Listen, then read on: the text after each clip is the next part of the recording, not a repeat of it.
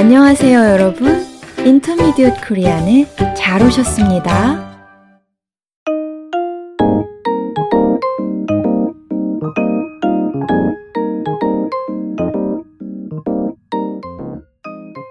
안녕하세요, 여러분. 유쌤입니다. 안녕하세요, 민쌤입니다. 민 선생님, 오는 길에 소나기가 내리던데 괜찮으셨어요? 네, 우산이 있어서 괜찮았어요. 유 선생님은요?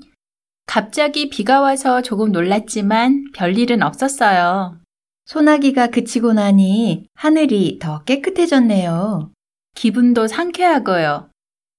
자, 그럼 오늘 배워봅시다 코너를 시작해 볼까요? 네, 오늘도 여러분에게 도움이 될 만한 표현을 준비했습니다. 무슨 표현인지 소개해 주시겠어요? 오늘은 귀가 얇다 라는 표현을 배워볼 거예요. 어머, 유 선생님 왜 웃으세요?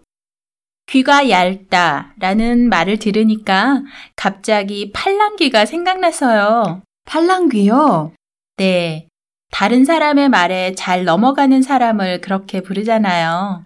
맞아요. 청취자 여러분을 위해 팔랑거린다는 말을 설명해 드릴까요? 팔랑거린다는 것은 바람에 가볍게 날린다는 뜻이에요.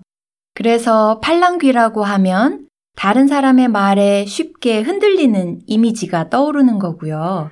맞아요.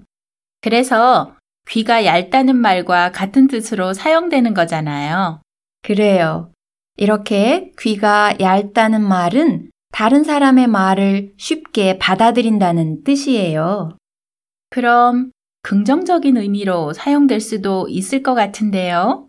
그럴 수도 있지만 대부분은 부정적인 의미로 사용돼요. 왜 그렇지요? 분명한 자기 의견이 없는 상태에서 주변의 영향을 받기 때문에 그러는 게 아닐까요? 아, 그렇군요. 그럼 귀가 얇다의 반대말은 뭔가요? 청취자 여러분, 한번 맞춰보세요. 혹시 귀가 두껍다는 표현을 생각하고 계신가요? 얇다는 말의 반대말이 두껍다니까 그렇게 생각할 수도 있겠는데요? 그런데 그런 말을 쓰지는 않잖아요. 맞아요. 자기 의견이 분명한 사람에 대해서는 주관이 뚜렷하다 라는 표현을 써요. 주관이라는 말이 조금 어렵네요. 그렇죠? 주관은 자기만이 갖고 있는 의견이나 시각을 얘기해요.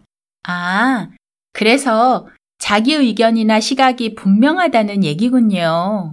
네, 주관이 뚜렷한 사람은 다른 사람의 말에 쉽게 넘어가지 않겠지요?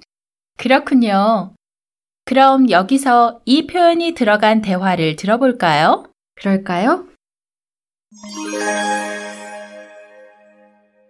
어, 지호 씨, 휴대폰 새로 샀어요? 네, 이번에 하나 장만했어요. 예쁘네요. 어, 정말요? 올해는 이 색깔이 유행인가 봐요. 제 친구도 똑같은 휴대폰을 샀더라고요. 그냥 친구들이 추천해 주는 걸로 골랐어요. 어, 그런데 이건 뭐예요? USB 케이블이랑 케이스도 추천해 주길래 두 개 더 구입했어요. 원래 있는데 추가로 샀다고요? 네, 여유분을 갖고 있으면 좋다길래 제가 워낙 귀가 얇아서요.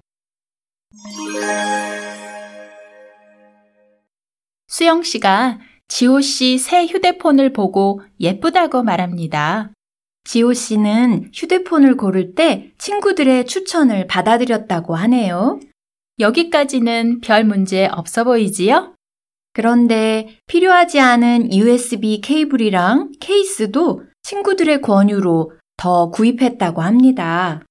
수영 씨가 놀라는 반응을 보이자 지호 씨는 본인이 워낙 귀가 얇아서 그렇다고 고백을 하네요. 여러분, 오늘 우리는 귀가 얇다 라는 표현을 배워봤어요. 다른 사람의 말을 쉽게 받아들인다는 뜻이지요. 청취자 여러분은 어떠세요? 의견이 분명한 편인가요? 아니면 주변의 얘기에 쉽게 영향을 받는 편인가요?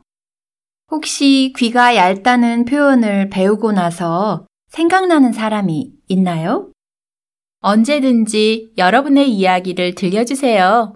기다릴게요. 그럼 저희는 다음 시간에 새로운 표현을 갖고 다시 찾아뵐게요. 여러분, 안녕히 계세요. 안녕히 계세요.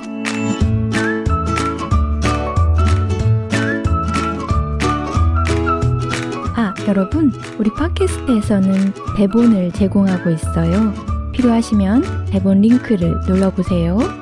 그리고 우리 방송이 도움이 되었다면 격려의 댓글이나 리뷰 남겨주세요.